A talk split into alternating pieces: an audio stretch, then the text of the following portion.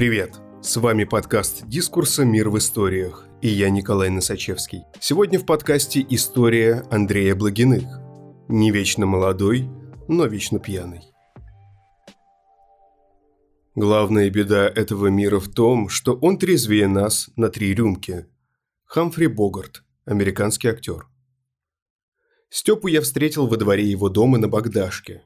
Он вышел из подъезда с черным пакетом. Очертания содержимого намекали, что мне сейчас будет предложено выпить. Вид был у него не свежий. Похудевший, лысый, бледно-желтое опухшее лицо, заплывшие глаза не доставало половины переднего зуба. «Пойдем сходим до магаза», – первое, что сказал Степан. «Я паспорт выкуплю». Мы дошли до места. Он поздоровался с каким-то иностранцем, который стоял у входа в чипок и обменял небольшую сумму денег на паспорт. «Больше не теряй», – ехидно посоветовал тот, очевидно надеясь, что Степан еще не раз потеряет документ подобным образом. «Ты, наверное, вообще охереваешь, глядя на меня. Стопудово. Вот так и живу. Уже четвертый год пошел, как я беспробудно пью». «Да не, Степ, чего ты?» – утешил я его. «Все нормально». Хотя, с другой стороны, этим рядовым ответом я мог дать понять, что он и раньше выглядел не очень, раз я не заметил изменений. Мы вернулись во двор и выбрали крайнюю лавочку. Степа достал из пакета чекушку дешевой водки и бутылку газировки объемом 0,5 литра. А я, в свою очередь, приготовил для записи нашего разговора диктофон, попросив рассказать его о детстве. Мне было 7-8 лет, когда я связался со своими друзьями. Выхлапывали гаражи, магазины, колбасу воровали из «Газели». Например, подъезжает на перекресток «Газель». Мы уже заранее знаем, что она с колбасой. Кто-то из наших запрыгивает в багажник и скидывает эту колбасу прямо на дорогу. Остальные тем временем бегут за фургоном и собирают ее. До сих пор удивляюсь, как водитель нас не заметил. Потом шли в первый попавшийся магазин и продавали добычу.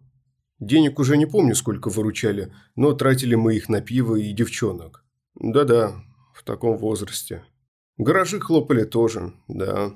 Один скроем, зайдем через стенку, еще 18 вынесем. Ворота только так отпадывали, металла куча была. Сейчас уже ни с кем из тех друзей детства не общаюсь. Кто спортом занимается, кто хорошо зарабатывает и поэтому не видит смысла в общении со мной. Кому тюрьмы дали по лет 7-8. Ирония. Степа налил в пластиковый стаканчик добрую стопку, выпил, не поморщившись, и запил газировкой. Как бы Степан всем своим видом не хотел показывать, что ему насрать на прекратившиеся отношения с друзьями, я все равно почувствовал нотку досады в его голосе и взгляде. Учился я, как ни странно, тоже плохо. Вообще проводил почти все время на улице. В школу приходил к третьему уроку, а уходил с пятого. Был один случай.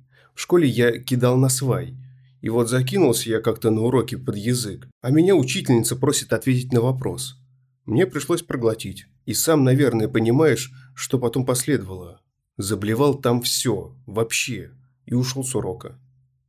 Еще постоянно за мной директорша по школе бегала, по совместительству учитель химии, который вместо того, чтобы нормально преподавать, обсуждала с учениками последние события в Санта-Барбаре. После того, как я школу закончил, не появлялся там. За исключением нескольких раз, когда пьяный на машине с мигалкой по футбольному полю рассекал. За мной еще охранники бегали. В общем, веселуха была. Степан во время разговора постоянно отвлекался на происходящее во дворе. Подъезжал автомобиль. Степа знает, кто сидит за рулем и чем он занимается. Кто бы ни выходил из подъезда, Степа заводил диалог, пусть и короткий. Кто-то выходил на балкон или пробежала собака. Он на все обращал внимание. Я объяснил это тем, что мой собеседник, чувствуя постепенное выпадение из общества, хочет быть причастен ко всему происходящему вокруг, показать свою какую-никакую значимость. Вот он я, смотрите, я еще здесь. Сейчас я на условке, с декабря 2015-го, когда женщину убил. Сидел пьяный в своей тонированной машине. Уперся лбом в руль, музыка орала, сабвуфер у меня стоял. Открывается дверь, женщина какая-то мне. «Ты такси?» У меня в этот момент падают шторки. Я такси? Как дал ей с прямого в голову. Она упала, сильно стукнувшись головой об лесенку. Я по газам. В тот день я еще днем снял номера, знал, что сегодня будут кошмарить. Ладно, хоть пистолет не додумался достать. У меня были на такие случаи. Я с кобурой ходил, как опера, знаешь. В общем, сначала дали три года и 250 тысяч рублей штрафа. Потом через два месяца баба умерла, видимо, от побоев. Опять разбирательство. В итоге пять лет условно. Так что мне сейчас лучше никого не трогать. Я за последнее время много слышал чехарды об этом, и от общих знакомых, и от самого Степы. То очередной суд, то условный, то реальный срок. Если честно, до сих пор не понимаю, почему его не посадили. Внятного ответа я так и не услышал. Что ж, поверим на слово. Мне 200 тысяч штрафа выписали за патроны все-таки. Главное, пистолет не нашли. Ладно, мать его унесла за два дня до этого. Я до сих пор думаю, что меня кто-то сдал. Откуда они тогда узнали об оружии? Так вот, приехали опера ко мне с ордером на обыск. Все перерыли, добрались до сейфа. «Открывай», – говорят. «Ничего не буду вам открывать», – шел я в отказ. «И что думаешь?» Они пошли на ЖД-переезд, в домик к той бабке-регулировщице. Взяли у нее ломик и кувалду. «Мы же сейчас взламывать будем и полы заодно вскроем», – пригрозили. Мне ничего не оставалось, как выполнить просьбу. В сейфе были восемь патронов. Пять от Стечкина, три от Макарова. На вопрос, можно ли в Закамске свободно купить какое-нибудь оружие, Степа ответил, что легко. Только в центре, а не в Закамске. Мой собеседник внешне никогда не производил впечатления здорового и приятного человека. Но в 29 лет, бухая 4 года без перерыва, он подпортил это впечатление еще больше. Хотя чему здесь удивляться?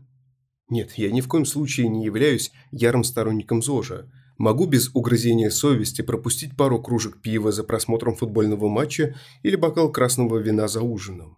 Но признаюсь, что Степа меня поначалу удивил, а местами даже шокировал. За четыре синих года у Степана хватало происшествий. Например, авария, в которой он опять же пьяный разбил машину товарища. Ремонту после этого она не подлежала, а на Степе, как ни странно, не было ни царапины. Да, было дело. Въехал в столб на скорости. Обнял его капотом.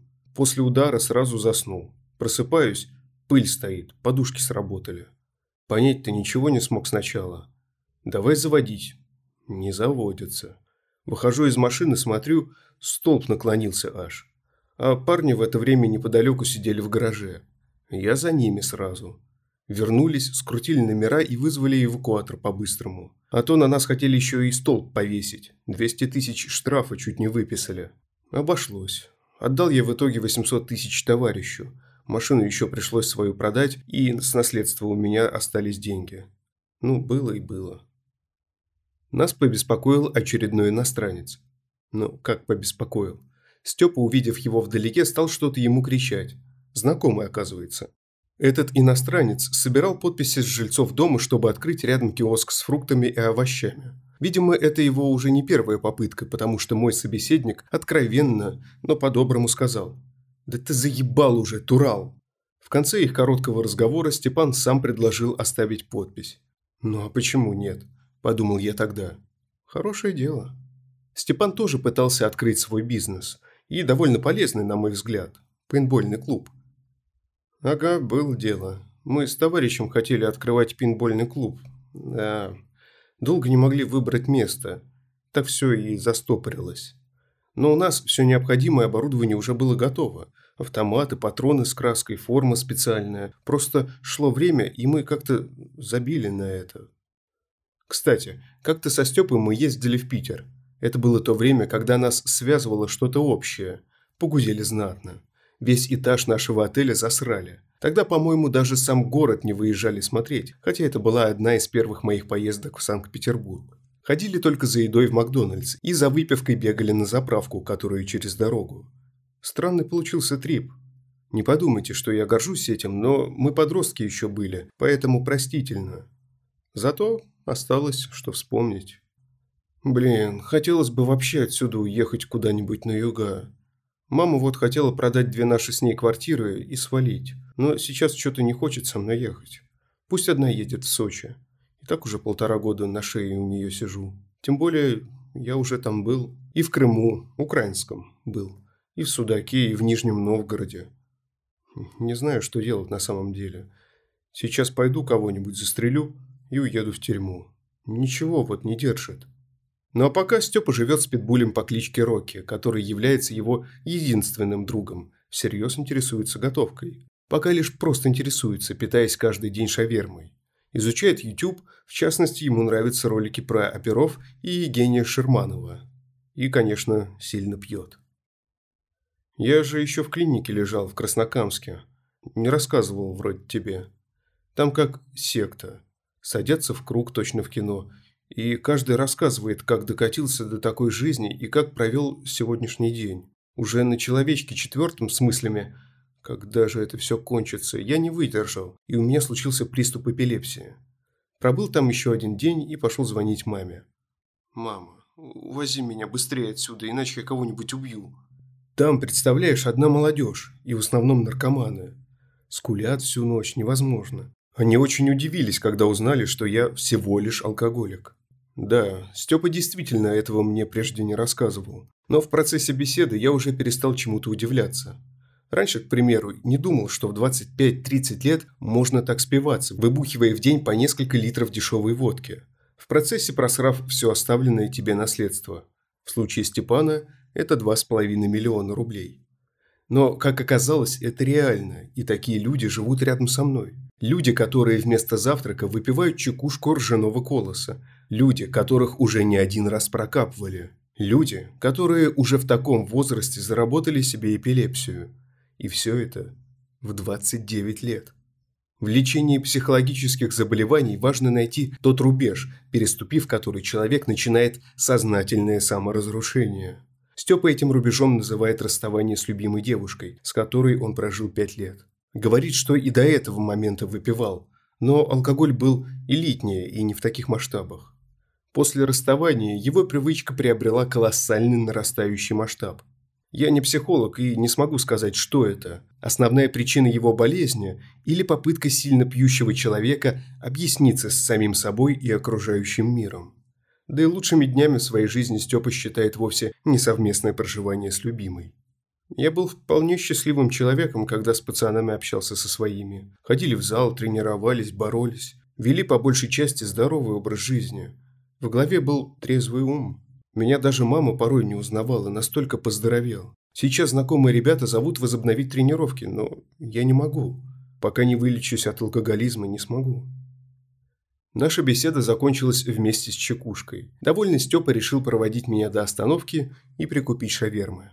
Зайдя внутрь, Степан, как человек, знающий в ней толк, положил мятую сотку на стол и пригрозил шавермастеру, что заблюет все помещение, если тому попадется куриная кожа.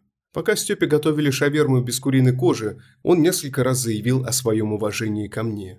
Несколько раз обнял, попрощался и попросил почаще писать. Отъезжая, я видел через витрину шавермы, как мой общительный товарищ уже что-то рассказывает другому посетителю заведения. В защиту Степана нужно сказать, что он сейчас проходит курс реабилитации и понимает всю серьезность ситуации. «Я в алкогольной норе», – написал он мне в последний раз. И знаешь, как сложно вылезти обратно?» «Понимаю», – ответил я. «Нихуя ты не понимаешь. Это вообще яма. В нее падаешь, и все.